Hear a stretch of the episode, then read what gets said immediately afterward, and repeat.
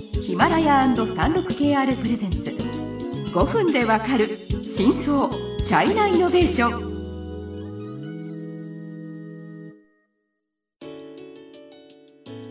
皆さんこんにちは。36KR ジャパンの委員です。はい、日本経済新聞の山田です。はい今回は中国新消費シリーズの2回目ですね。はい。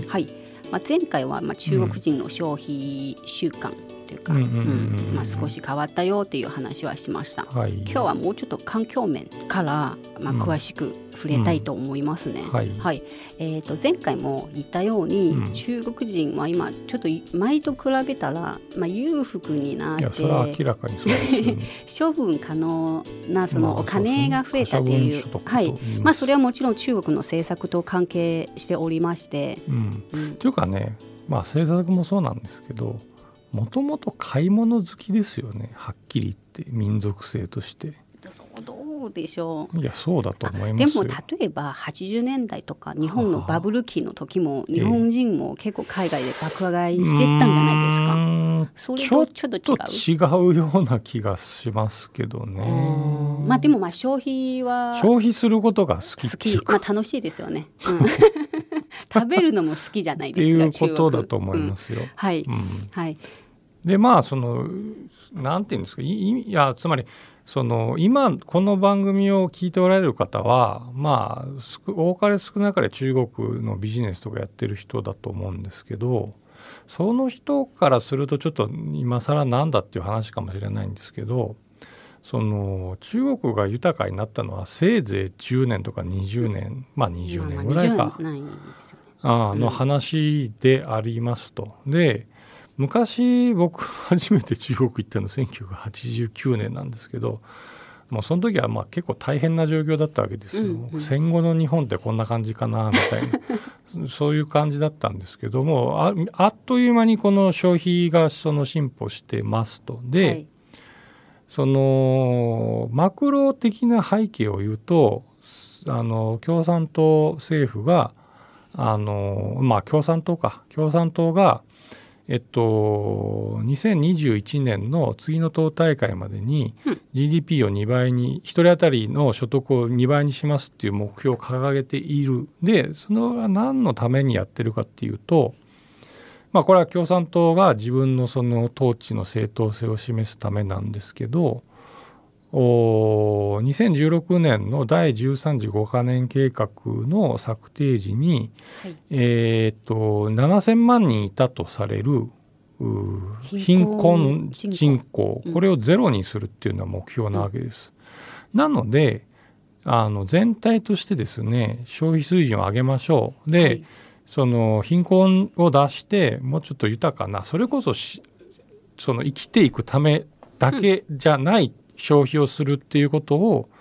やれる体制にしましょうということでそれに沿って発展してきてるっていうことは言えるんですまあその貧困から全面脱却をするには、うんまあ、投資の優遇とかビジネス環境の改善とか、はいはいはいまあ、消費へのこう刺激とか、まあ、いろいろもちろん政策が出て、まあ、それはやっぱりこう、まあ、変化の一つの要因となっていますね。で。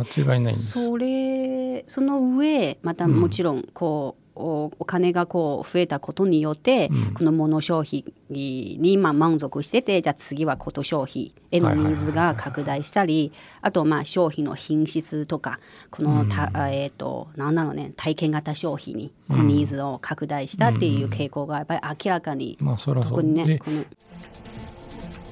36KR ジャパンのサービスコネクトは最先端の中国のイノベーションやテクノロジー企業情報を提供しています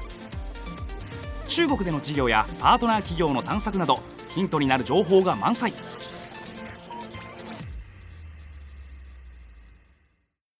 これまあちょっとこれその今週のこの番組の総括でも言うかもしれないんですけど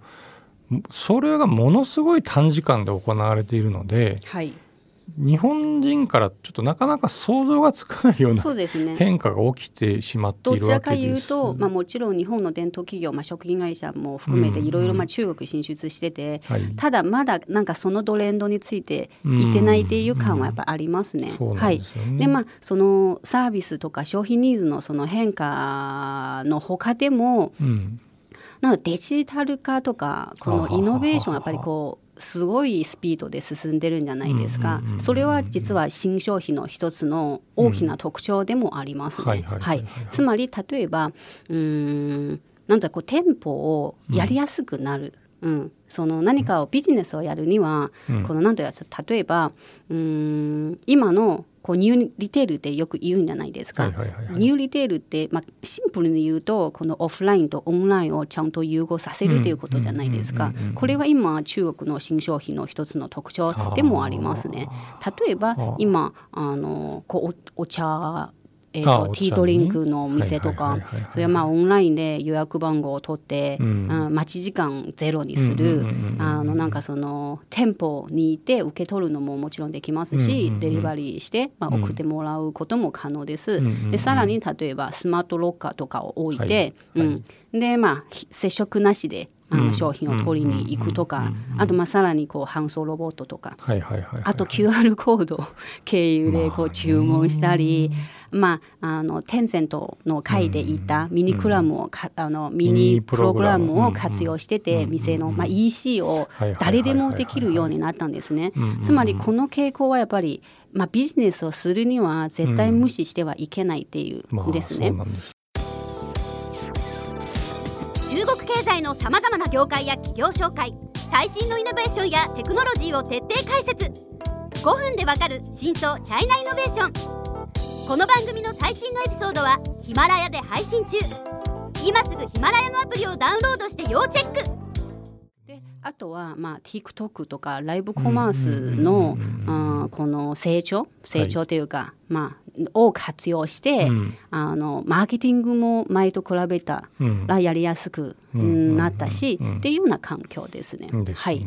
まあ、あと言いたいのは、うん、どちらかというと今北京とか、うん、上海とかなんか日本に近づいてきてる、うん、つまりこうお一人様経済ってもよく言うんですね。独身の人が多くなってきて、うん、でその人に対しての例えばこう消費とか、あと夜間経済。それはまあ中国の特徴なんですけど、まあ、日本は割と営業時間 短いデパートとかあるじゃないですか、うん、中国は逆にこう延長させるもう夜でもちゃんといろいろ楽しめるようなもの社会が変わりつつあっているってことですね。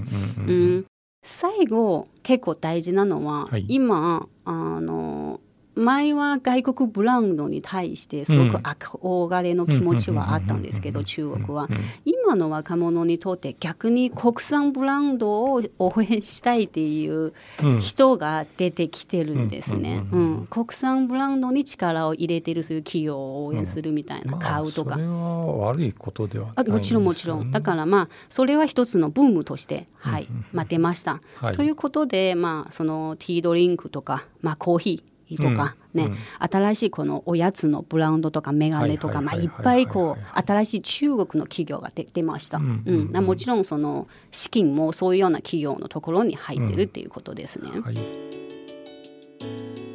はい、時間になりましたのでじゃあ、まあ、次回では、うん、えーと、と新商品を代表する、はい、うん、会社をちょっといくつか紹介したいと思いますので、はい、楽しみにしていてください。はい